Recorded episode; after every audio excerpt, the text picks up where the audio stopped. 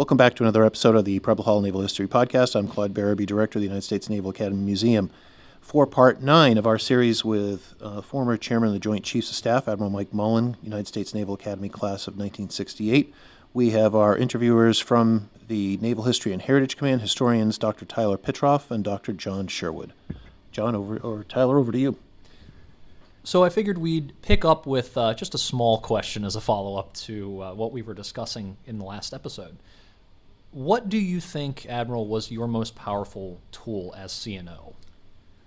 I think just being in the position and what I would call taking advantage of that. I had grown up over the course of almost 40 years at that point in uniform, seeking and being in command. And we are obviously a very hierarchical organization in the military. And I just believe that when you are the senior person, you know, that sort of command authority is really critical to get right. And even though as the CNO, I had no command authority per se, in our business, every officer has a lineal number, and it's basically seniority. And in the Navy, my lineal number, CNO, was 1. So I didn't try to abuse that, but I certainly used it in terms of knowing my position, knowing that those that work for me would respond as best they could, not to intentionally break the law, flaunt the law, or do anything like that, but certainly somebody with my background, as much command experience as I had, as much fleet experience as I had, to use that to the best of my ability and an understanding about that. And I had learned over the course of that almost 40 years an awful lot about sailors and families. And I believed in what I had learned over those almost 4 decades and tried to use it as best I could. So I think the most significant part of being in a position like that as a leader is acting like a leader and being in charge and recognizing what the limits are as well. But at the same time, I wasn't shy about that at all, either in the CNO job or what was to come forward, you know, unbeknownst to me at the time when I took over CNO when I became chairman. There's a picture of you in a ship's wardroom talking to enlisted sailors, and it reminds me of a similar picture of Admiral Zumwalt in a similar wardroom talking to enlisted sailors. Between Zumwalt and yourself, maybe only Admiral Borda was as good at connecting to the troops, to the enlisted force. How did you develop those skills? How are you able to speak? Because it is a hierarchical world, the Navy, and sometimes it's difficult for officers, especially high-level officers, to really speak to your E1, E4, E6. Well, it's not, at least for me, it wasn't difficult to speak with them. What was difficult was breaking through so they'd actually ask me a meaningful question.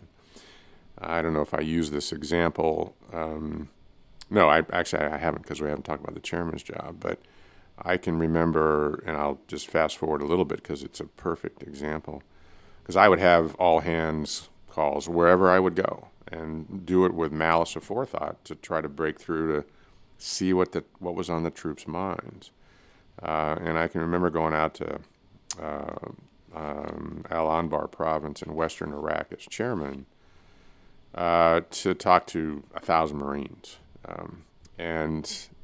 Someone on my staff had been out there preceding me and basically came back and said, well, the sergeant major basically told him, senior enlisted Marine, just remember, you know, he's here for an hour, I'm here 24/7, and will make your life miserable if you ask one stupid question. So I knew that that's what I had to penetrate, and it oftentimes would take me time to do that, depending on the audience. But it was a skill that I had developed over time and was pretty comfortable with. I would not necessarily, when I got heavily involved, with the Army, particularly with the wounded, I was out at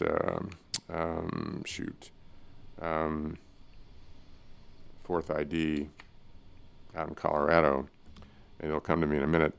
But I said, basically, I want to talk to the wounded, and I want the chain of command out. You think, I'm chairman, you'd think that that would clear the place.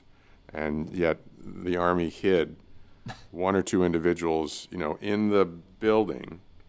You remember this, Karen? Yeah, I can't believe I can't remember. Fort Carson? Yeah, it was Carson, yeah. And this was as we were, lots of wounded in the wars and standing up these wounded regiments, which General Casey in the Army was doing. And so I was very clear I wanted people out. And I can remember, starting to get into it with these wounded troops who were pretty vulnerable and pretty open. And I heard a noise over in Napuka 3 or 4 away. And there was I went over there, and there was some sergeant, taking notes, And so, part of the it's not an aura, but the worry about seniority is that for some reason, a senior officer is going to come in here and just tear everybody up, including the entire chain of command. And that's not unique to the Army, believe me. I've seen that forever. And I had no reputation for doing that, by the way, but it's just, are we going to get fried here kind of thing. So that aspect of it from the sailor standpoint was something I just was always comfortable with. I tell midshipmen here, one of the things you should do when you get to your first command is volunteer for collateral duties. I was a big sports guy. I played sports. I organized the ship's sports teams. I had an interaction with them that I was just really comfortable with from the time I was a junior officer. And the further away you get from the deck plates, obviously, and as a 4-star, you're a long way away from that. But I really worked hard to find out what was on their minds and how could I help them and integrate problems that they brought up into the decision space that I had constantly, decisions that were coming across my desk, whether it was as CNO or as chairman. So what we've talked a little bit about maintenance, maintenance money. When I was in Iraq the first time, so I'm in Naples, I go to Iraq in 2004. In addition to my NATO hat, visiting the place that the Iraqi Military Academy called Arustamaya outside Baghdad, I also went to find the CBs in western Iraq because they're Navy, and they're in, they're coming through my AOR, and I see these, and this was post-Fallujah, and of course the Marines are praising the CBs, but they're out there on a string and a prayer. They're almost like the Marine Corps. They just do with what they're given, and they figure out a way to make it work. I didn't know anything about the CBs, really. I mean, I hadn't grown up in the CBs. And one of the things when I was CNO is I visited them. I talked about Biloxi, but I then, and we'll get to this, visited them in Gitmo because they were building the prisons at the time. And I found out they were on some astounding deployment cycle. It was like deploy for 6, back for 10, deploy for 6, back for 10. And how long they've been doing that? They've been doing it forever. So when I'm CNO, now I want to know a lot more about that. And they just assumed, that's just a way of life for them. And they were out of Port Hueneme, and they're out of Biloxi. And they were critical enablers for the war fight, for the Marine Corps, and eventually for the Army, because they were so good, and the Army fell short, was coming up short in terms of combat engineers. So it's just, I can't, as you asked me that question, and I'm speaking here, I just ought to put together what I've learned from the troops, because it was an infinite amount of stuff, hard to get through the chain of command, if you will, or hard to get responses, but it was just a skill that I was pretty comfortable with, and it impacted me, and I think the organizations I led really significantly. When you took office in 2005, we had about 143,000 troops in Iraq. And one of your goals at CNO was to show that the Navy was actively and significantly involved, both in Iraq and Afghanistan. And under your watch, the Navy contributed 10,000 individual augmentees, IAs, to CENTCOM each year. And IAs basically volunteered to perform certain jobs with the Army and the Marine Corps. So they embedded themselves in Army and Marine Corps units. Can you talk about that? That's still a thing today. So there's lots there, lots associated with this. But part of this was we were at war, and my Vietnam time experience, as has been the case for every war, knew that the Army was going to bear the burden of a ground war. And so that was one piece. Secondly, I worried a little bit about the Navy being in what I used to call this tidy little place, you know, flying an airplane on and off a deck, you know, essentially supporting the war on the ground, but then they're back in a pretty comfortable place that night in many cases, and not learning, you know, not taking away the lessons of war, if you will. And so it was immediately on my mind. Actually, one of my trips to Baghdad was, I can't remember whether it was 04 or 05, whether I was in Naples or whether it was, I was CNO, but George Casey was the four-star in charge of the war in Iraq at the time, and I was going to visit him. He wasn't there, but we were getting killed, literally killed by IEDs at the time, and in particular because we had no sensors. The Army, for the most part, had disbanded its signal corps on the active duty side at the end of the Cold War, and so they had minimal electronic warfare capability. Same was true, in a way, with the Marine Corps. So we had no way of detecting these sensors that were out, the IEDs that were out there. And I can remember walking into Alfa Palace on this trip, and I see this sort of, we'd gone out as a military and said, anybody got any ideas on how to help us get ahead of the enemy here? And I remember walking into Alfa Palace, and I see this just big stack of FedEx boxes and stuff that people had sent from all over the world. Here, try this gadget or try that gadget or whatever the case might be. That's how desperate we were, and we were very much behind the enemy in terms of time, speed, what I call speed. I remember having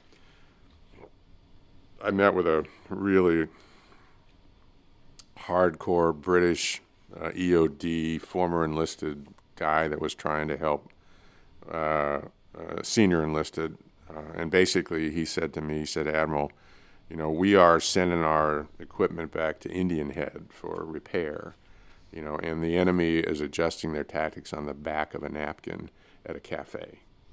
And that model just stuck in my head in terms of speed and where we were in 04 and 05. So and then the other, that was one trigger. The other trigger was, at the time, we had, after many years, made a decision that was accepted by Senator Kennedy. We were going to decommission the Kennedy. Kennedy's home port in Mayport, Florida, last conventional carrier. Big, big issue because of the jobs, because of the number of troops, number of sailors, families, et cetera, in that area.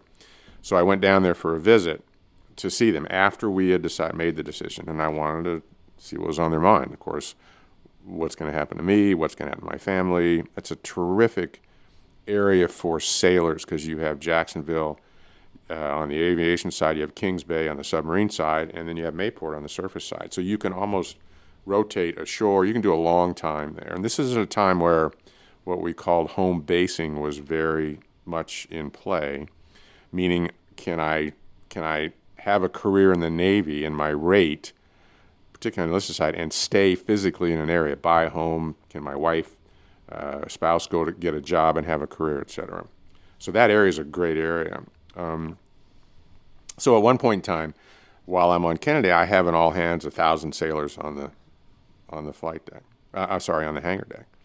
And at one point in time, I start talking about the Iraq War, and I say, how many of you would go fight in Iraq? And I'm telling you, 80% of the sailors raise their hand. Mm. And that's not, in a way, it may shock some people, but my experience is these are young kids that joined the military. This is the war they're nation is fighting. They want to be in it. Now, the chiefs, when they saw those hands go up, were not happy campers, because these were all troops in their divisions that, you know, they needed for work, etc. So that was it was sort of those two things that really then triggered me to come back and look at, is there a way for me to help? And I talked to Pete Schoomaker.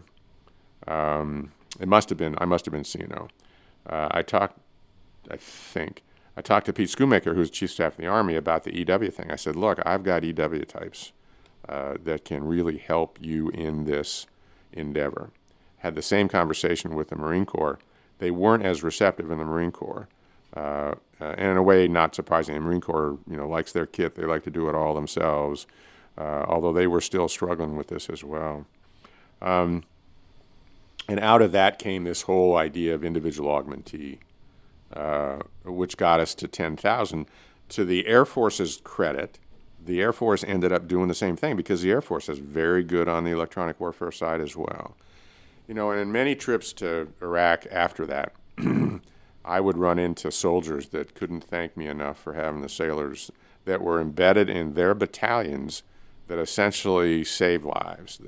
And I ran in, and these were typically now one-year tours away from their ship, away from their naval, their air station or their submarine base. And the other thing we didn't have, normally when you're deployed with a unit. There's a family unit back home that takes care of families. Now I've just got one or two sailors deployed. I don't have any structure set up to support them.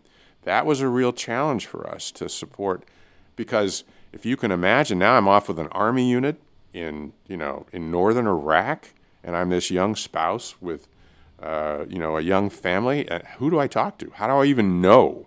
I don't know anything about the command, etc. So we had to work that hard over many years to make that as smooth as possible. But the whole idea was to relieve the pressure on the Army, on the ground forces, to provide a capability they didn't have, electronic warfare, that clearly had a significant impact on it in terms of being able to detect IEDs before they went off, and made a huge difference. And also that 18 to 22-year-old group that wanted to get in the fight. And men and women from the Navy volunteered to a Fare Thee Well. And they would go off to, and Deb and I went down and visited Fort Jackson, which was their 3 weeks of training, I think, before they were, boom. Now they're on the ground in Iraq in a war where there were no demarcation lines anymore. I mean, you could get hurt in lots of places, whether it was downtown Baghdad or way out in the FOBs, where the really intense combat was taking place. So it was a pretty extraordinary shift in terms of what we did. Mainly it was to support the war effort. Just following up on the electronic warfare question or issue, do you think that electronic warfare has become too consolidated within the Navy vis-a-vis the other services? I just, about a year ago, interviewed members of a Growler EA-18 unit. Yeah.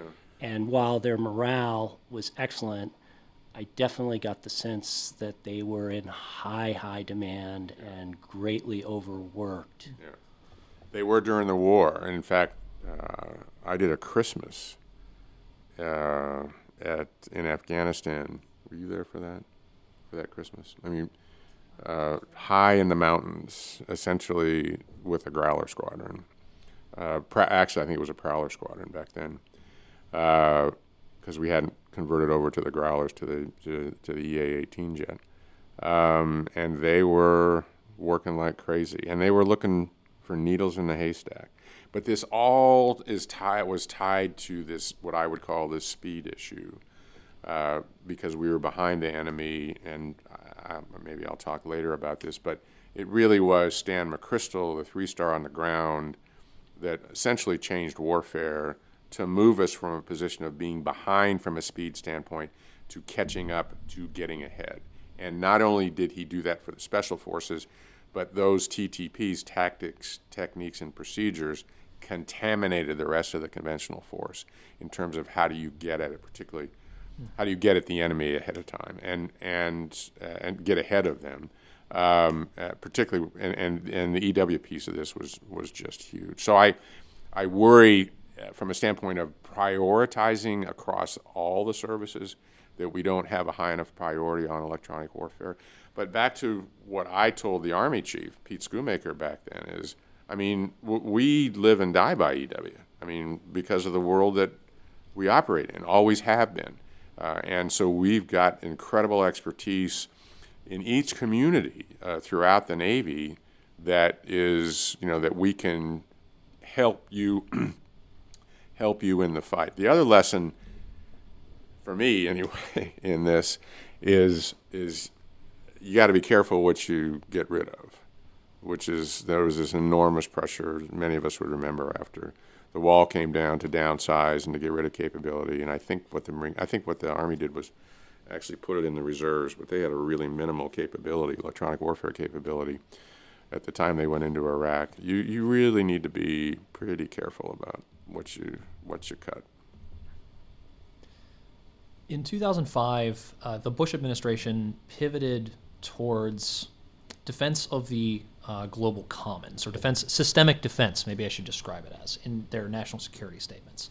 The Navy, of course, has always had something of a role in this. The global commons, of course, referring to the world's oceans. Yeah. There had been thinking in the Navy before that point along those same lines, but John Morgan, Vice Admiral John Morgan, had been developing a theory as to how the Navy should operate, or at least strategize what it does along those lines. And at about that time that you became CNO, he came out with this famous bear claw slide, the 3-1 strategy, where essentially the idea was that in addition to major blue water combat operations, stability operations, or the global campaign against terrorists and homeland defense were equally important naval missions. Yeah. This was somewhat controversial within the Navy at the time. How did this idea come to you? What was your reaction to this idea? Morgan was always controversial in the Navy, yeah. and he enjoyed that, and I enjoyed him and that aspect of him. He was the N35, the three-star on my staff at the time, and John's a big idea guy. You know, he just always had been, and I like that, and I like people. I'd like to have people like that around me. So from my perspective, it was pretty close to, that's a big bite, when you look at all three aspects of that. But it was very true. I mean, we couldn't just be a blue water Navy because of what was going on, particularly in Iran, in the Persian Gulf, the threat that was there as well. And we couldn't look away, and this goes back to my time as Second Fleet in 2000, 2001, you couldn't look away from Homeland Defense. I mean, the world had changed in that regard because of 9/11, and it wasn't just because of 9/11, it was because of existing threats that were, working pretty hard to make it very difficult at home here. So I thought intellectually what John had carved out was extraordinary. We all didn't agree. That's fine. I think in part of what you've uncovered here, Admiral Nathman was not a fan, but Nathman was and I knew John. I knew Nathman from the time, really started getting to know him well from the time I deployed in '97, and he was a senior for a while. He was the senior guy in the Gulf. There was very few naval officers, and I would argue senior across any services, that knew as much about war fighting, that understand it, that were as bright and connected as Nathman. So it was pretty rare when Nathman said something that I would ignore him. But he has that that blue water background, if you will. And his caution was, I think, in his argument, was you just need, it goes back to what I said about EW, you better be careful about, you know, dissing that which sort of got us here. And part of my learning from all that is all these capabilities that we have, nuclear carriers would be an example. If we're going to walk away from those at any point in time, we better be damn sure it's time to walk away. Because once we do that, it's not coming back. And there's, you know, I mean, I didn't think about it that way then, back in 2005 per se. There was never any consideration from my standpoint of walking away from it. And I'd grown up, obviously, in a Blue Water Navy as well. So, but the expanded challenge, if you will, the global commons piece, and the need to protect literally our ports at home, our coasts, you know, that was a huge consideration. So how do you take the Navy, in my case, that we have and best fill out and prioritize those missions? And I imagine that factored into the 313 numbers. Yes. Well, I think it did. I mean, I'd have to go back and look at that study. Did history prove Nathman right?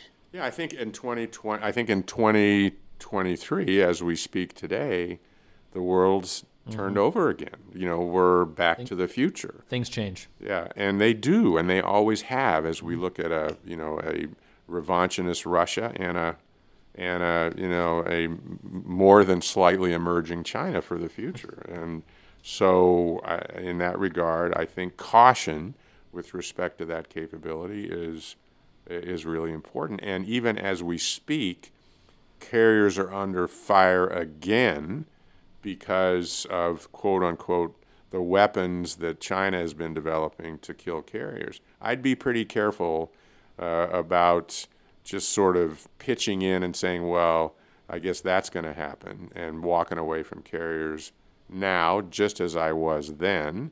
And I think it's pretty naive to think that we don't understand that, and that we, you know, because we don't understand that, we're not doing anything about that.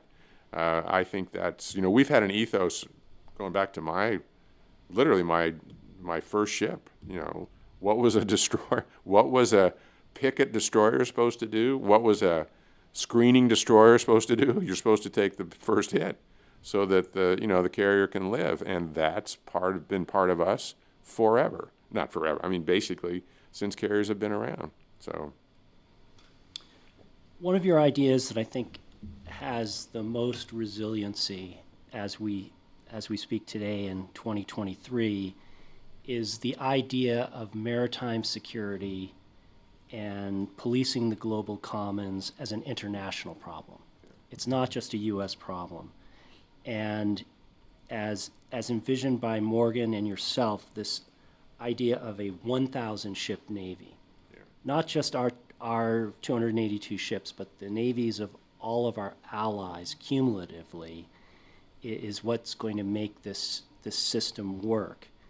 One of the interesting things about the sort of 1,000 ship Navy is this notion that the U.S. would focus on the high end, and we would lean on the allies for the low end. Is that true? I mean, today we're bringing back the frigate. There's, of course, the LCS, and some of our allies have developed aircraft carrier potential. The Japanese, for example. Yeah. So I mean, I thought, and it was, I'd like to say it was my idea, wasn't it? The 1,000 Ship Navy was really John Morgan's idea. John Morgan and Jamie Fogo kind of put that together.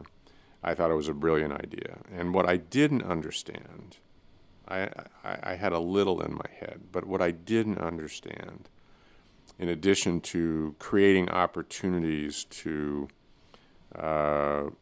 work together to have more capability, whatever it was, the political capital that gets invested by various countries that allow their navies, in this case, to work with us was extraordinary. That I've seen that in spades since that time frame. So I had a nascent feeling of that back then, but it goes back to to, and I can't remember if I've said this here, you know, when we left, when I left the job, the chairman job in 2011, there were 49 countries that had military capability in Afghanistan. That's a lot of political capital. So if I back that up to this 1,000-ship Navy idea, that's a lot of capital, one. Two, it's a lot of capability, and we can argue high-end or low-end, but we need the numbers from my perspective and the commitment, and there's literally since that time frame, if not before, there was this idea of working with allies and partners across the board, not just in the Navy. So all of that was encompassed in this idea of a 1,000-ship Navy. And then I'm guessing, I'm not, you can probably do the research and tell me, but I think it was at the October of 2005, what do we call that conference up in Newport where all the navies came in? No. It was and it's still going on. I just can't remember, but essentially bring navies in from all over the world that, and CNOs come in from all over the world. They were so excited. The CNOs now, they were navies. They were so excited that was out there and that there might be a place for them. Part of this, from my perspective, was I love our Coast Guard. And the Coast Guard for me, and I've been working with them since, you know, I was a junior officer down in Guantanamo in the early 70s.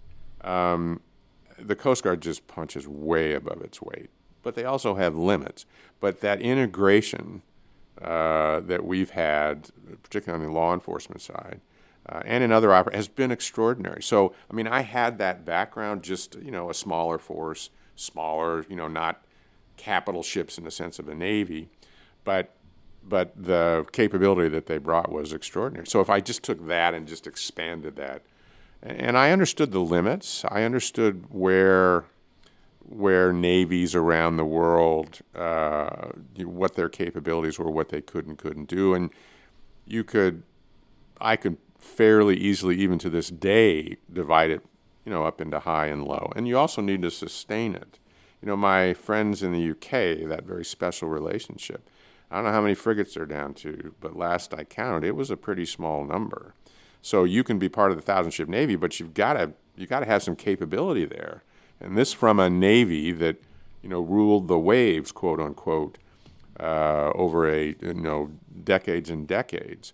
So, but that coalition piece, partnership piece, et cetera, gives you tremendous, tremendous opportunity. And the commons, even to this day, I mean, the two big bodies of water that we focus on, one was the Gulf and the other was the South China Sea, which can get pretty shallow. That gets to LCS. We were convinced at the time that would be a very important capability to, in particular in the Gulf, to handle the high-speed kinds of requirements that we saw coming from waves of small ships. If you will. But to your point a few minutes ago is the world has changed again. And you mentioned building the frigate. One of my former EAs is the president of the company was a guy named Rick Hunt. And Rick Hunt was as good a naval officer as I've ever been around in my life. He knows what needs to go on that ship. I've been through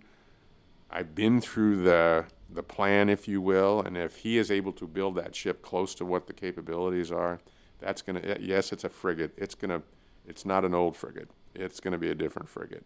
And as you've seen over time, and as we've taken destroyers from 2,200 tons, which is where I started, to 10,000, which is where we were with Spruance, or the cruisers, you know, all of them have, while they've maintained, they've retained sort of the designation. They've gotten to be bigger and more capable ships for the future. So I'm pretty excited about that development for the future as well. It's very difficult in all of this, even in the position I was in for the 1,000-ship Navy as a CNO, the world changes, and getting that exactly right for the future is really, really tough. And sometimes you get it right, and sometimes you get it wrong. not even sure if it's right and wrong. It's mainly you make the choice that seems to be the choice for the time. And no, absolutely. Sometimes it pans out. Any question. And in addition to it, because LCS is obviously a hugely controversial ship, outside the capability requirement, if you will, the requirement side, that was, you know, module for many missions, that was high speed, et cetera, then the design that we approved once the requirements were understood were just way too complex on both versions of the ship. So your word choices in describing the 1,000-ship Navy have actually jogged my memory. In the last episode, I was remembering an article you did for Proceedings called What I Believe. You were actually advocating for the 1,000-ship Navy. Yeah. That's what I was thinking of. So continuing in that vein, one of the big efforts that you initiated as CNO in OpNav was an attempt to get an actual big-picture strategy written. Yeah. The Navy's made attempts at various... I guess I'm hesitating on the word strategy because the term that tends to get used nowadays is capstone document. Yeah. Most CNOs have done at least one. Several CNOs have done multiples. Since the end of the Cold War and the end of the maritime strategy, that's what's gotten sticky over if we actually call it a strategy or not. But the big effort that you came out with as CNO ended up being called a cooperative strategy for 21st century sea power. And this wasn't, cloister yourself with a couple of officers for a couple of weeks and boom, here's what we get. This was a big effort, multiple phases, socialized with as many officers as you could bring in from as many different fields as you possibly could, with the idea being that you would come up with something that the entire Navy could get behind and that would really drive thinking across the whole force. The argument that was settled on was that America's vital interests were fundamentally related to the international economic and political systems, and that the Navy was vital for protecting these interests, as we've been talking about, especially the global commons. That's interdependent networks of trade, finance, information, law, people, governance. All of that has to be protected because all of it travels over water in some capacity. Of course, a potential drawback of that strategy was that it could not be sustained in the face of force and resource requirements of the ongoing conflicts in Iraq and Afghanistan. You got a lot of competition for scarce resources. So there's a lot of back and forth in the process of trying to develop that strategy because of the draw of resources that's ongoing.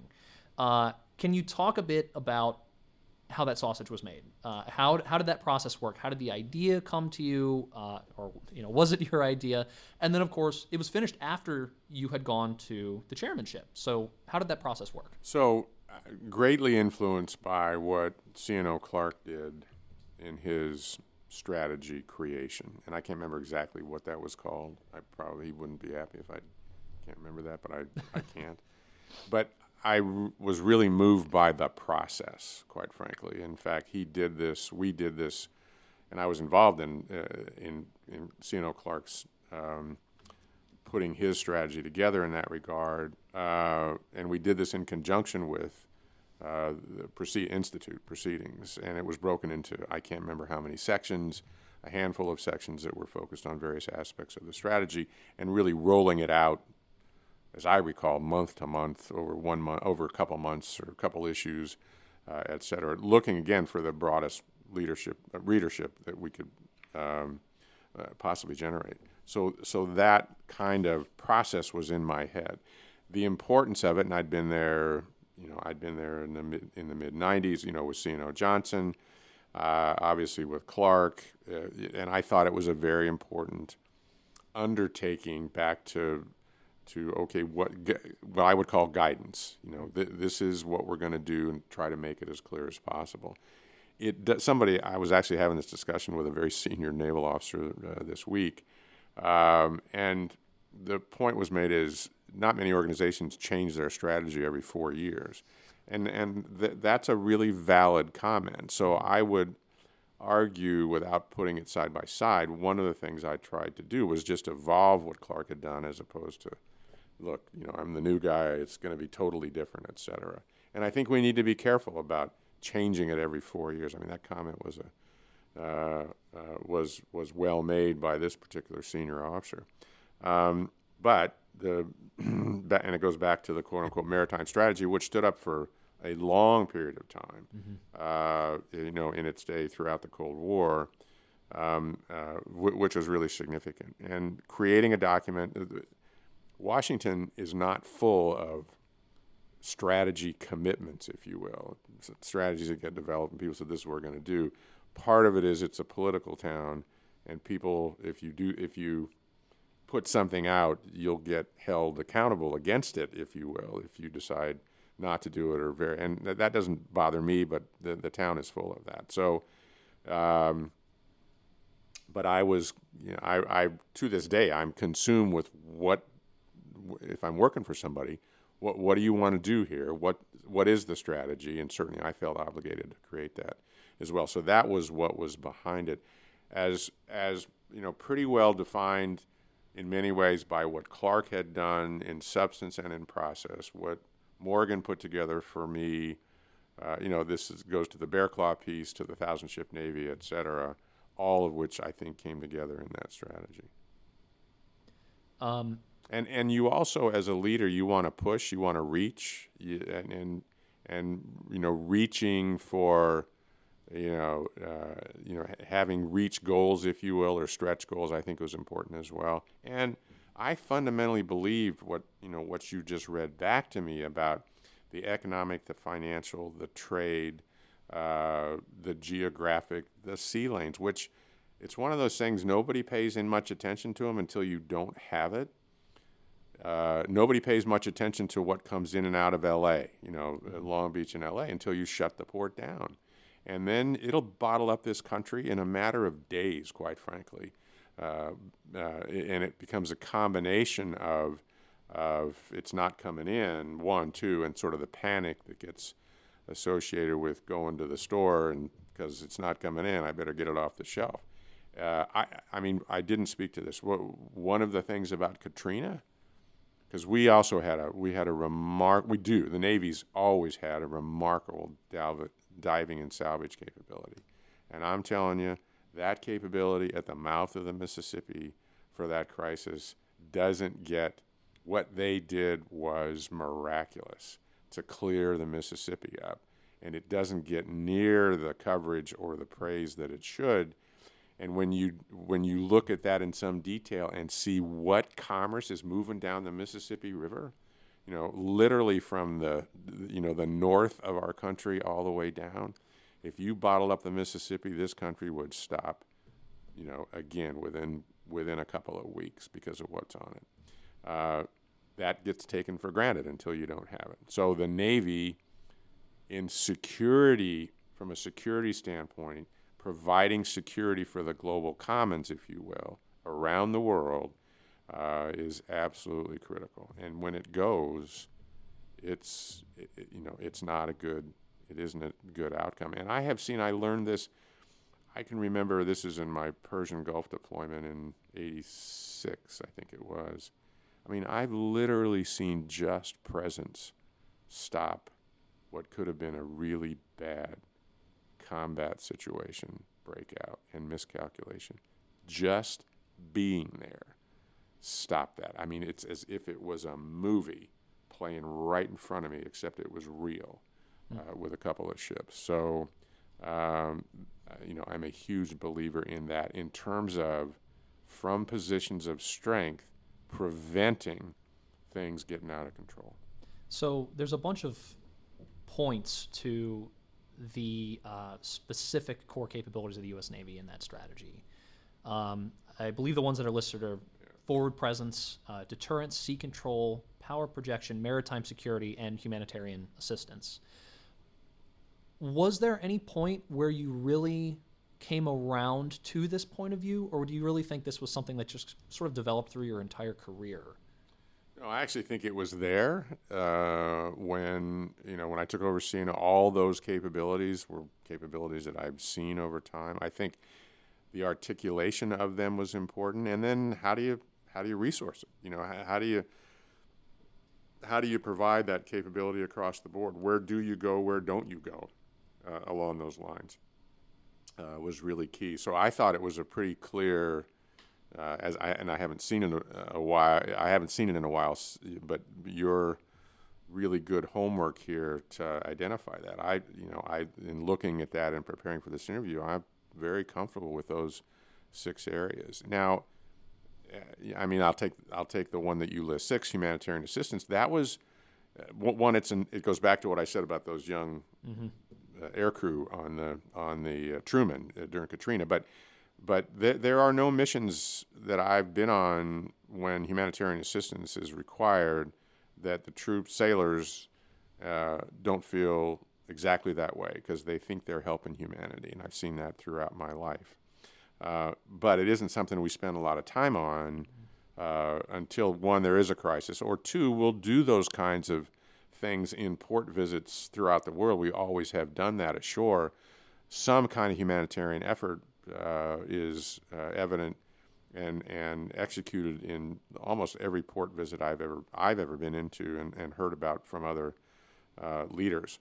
But it certainly isn't, it isn't prioritized on a daily basis per se. So it doesn't, from my perspective, unless you're in a crisis, it really doesn't pull you off of the other five mission areas, if you will, depending on where you are. I think the forward presence piece, and it's this, what I call this light switch. You got to go from presence to war, if you have to, instantaneously. The whole idea of the presence is being there to prevent war, and sending the message that if it's going to be a war, I'm also here, and I'll throw the switch. That's the position of strength, which I think is really key. You really see both the ideas of Morgan and Nathman. Yeah. Of those two, absolutely. Which of course was the entire point of the whole process, right? Yeah, just get a little bit of everything. Yeah. Last question on that one. Author Peter Haynes has argued that CS-21 constituted the high watermark of what he called system-centric thinking among U.S. leadership, and the apogee of emphasizing the protection of the global system in American maritime strategy. Do you agree? Do you see that? Do you think that's changed? Well, I haven't actually. When I read that in preparation, I didn't disagree with that. I think what more broadly, or more broadly and at the same time more specifically, it speaks to the importance of American leadership globally. Then, post World War II, certainly through the Cold War, in the aftermath of the end of the Cold War, the world sort of sorting out who's going to lead, and we did almost from a unipolar standpoint for a while, and then that obviously has evolved now into the challenge that we have with respect to leadership in the future vis-a-vis United States or Russia and China. I don't think Russia has much of a chance to do that. I think China's got a real chance to do it, and we've got to make a decision about what kind of country we're going to be, and are we just going to pull back and isolate and take care of ourselves? I mean, it's just my own experience is I believe to the degree that we are not out there and engaged, problems that are there end up showing up on our shore one way or another. 9/11 is a good example of that, but there are others as well. So I'm an engagement guy. I'm a forward presence guy. I'm a be out there guy, so that we don't have the problems, so those problems don't show up here. And I think the more we isolate, the more trouble we're going to be in over the long run.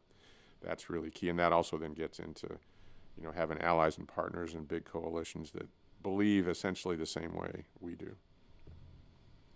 One last question, and this is about the Navy Marine Corps team.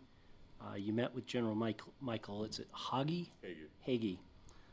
For 2 days in October of 2005, so shortly after becoming CNO, to discuss these so-called third rail issues. Navy Marine Corps tactical aviation, future amphibious ships, the Navy's plan for a riverine force, and the issue of command of expeditionary strike groups. And the Commandant emerged from the discussion saying, quote, "We talked about those issues that affect the Navy and the Marine Corps, and I think we came out better." And that is going to continue primarily because of the leadership of Mike Mullen. So I mentioned earlier, Hagee and I were our classmates. We've known each other, and despite the fact that the classes here at the Naval Academy are a little over 1,000 people, There are those that you know well and those that you know you're in your class, but you just haven't been around them much. And so I'd been around Hagee since plebe summer, and we were good friends. We remain good friends today. So having conversations with the commandant, if you will, on really difficult issues was, relatively speaking, easy. Those four areas, let me try to take them in reverse. I guess my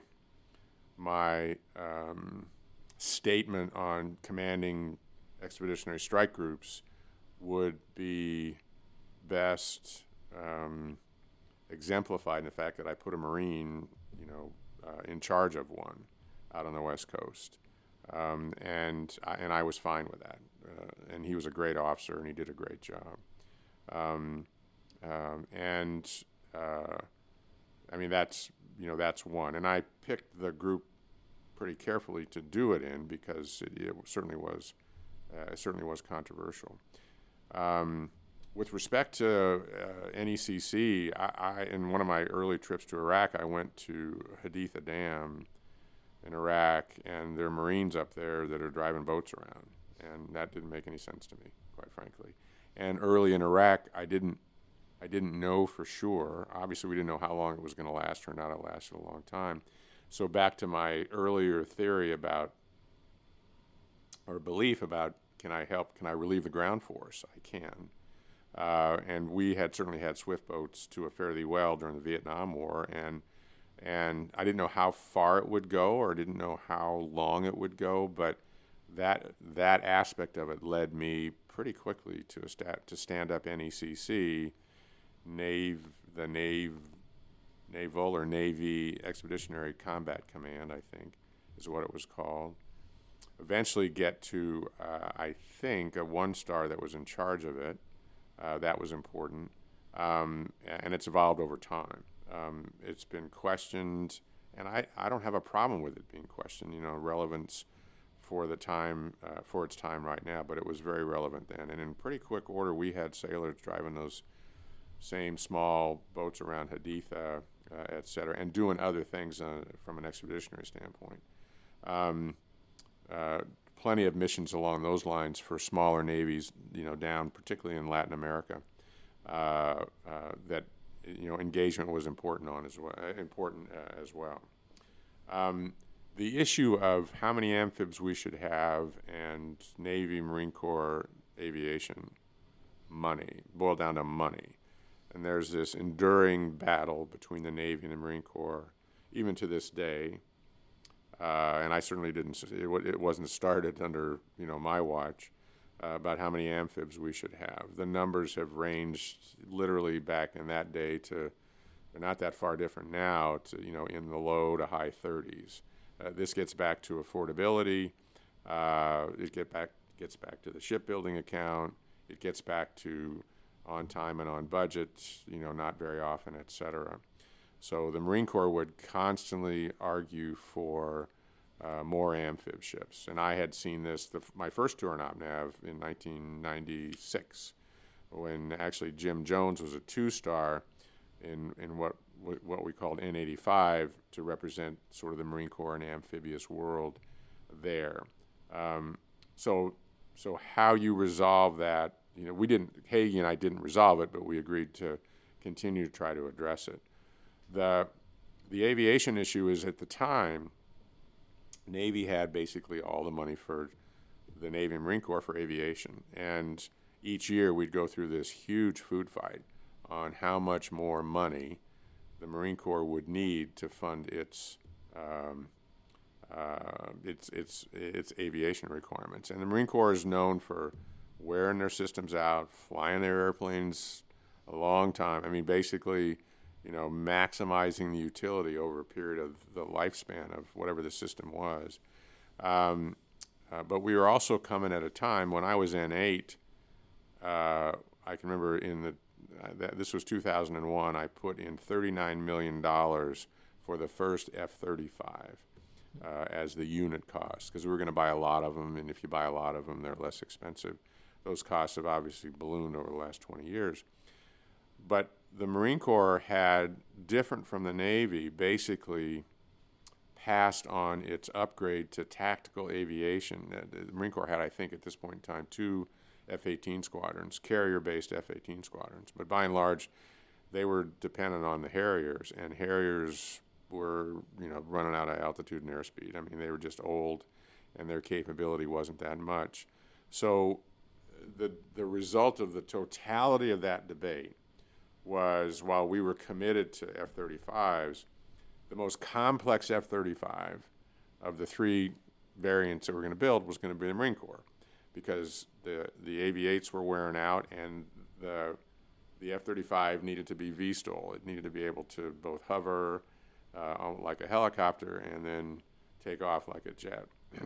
And because of the sequencing of all that, that program ran into trouble early because that was the most complex of the 3.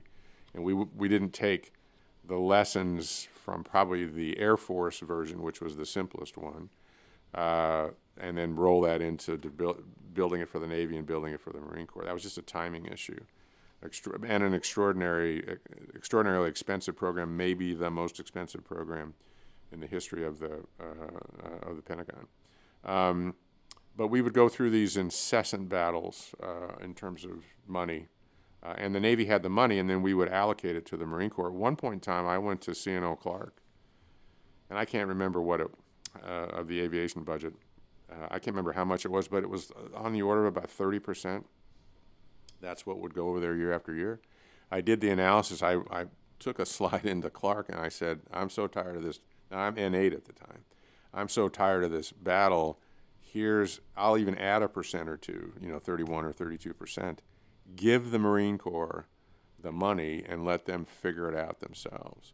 That's how difficult those battles were. That was 2001 to 2002, 2003 for me. Now fast forward to Hagee, that didn't happen. I think in modern times, at least I've been told, that may have happened. I'm not sure. But in my day, the Marine Corps would rather have the fight than the money because they did pretty well in the fight. And they do it, you know, in the room, but then they'd also had tremendous support on the Hill that would, you know, provide back pressure on us in the building of the Navy to get them more money. So those were the essence of the issues. It's one of those things that I'd been at sea, you know, on and off with the Marine Corps my whole life, and you love them out there, just inside Washington. It was pretty tough. One other aspect of this, and we might come to this in our time talking about the chairman's job, because of the, you know, I'll overstate this, but the bloodletting that went on in that fight for money, it was pretty good training for me when I took over as chairman, because it turns out the Army owns all the money for the Army Guard. And the fighting between the active duty Army that owned the money and the Army Guard was every bit as intense or more so than what I'd experienced in the Marine Corps. So I had some basic training as a result of those tours in the Navy when I got into how do you resource the Guard in particular during a time when they're deploying for war. I think this is a good point to end. This is Preble Hall.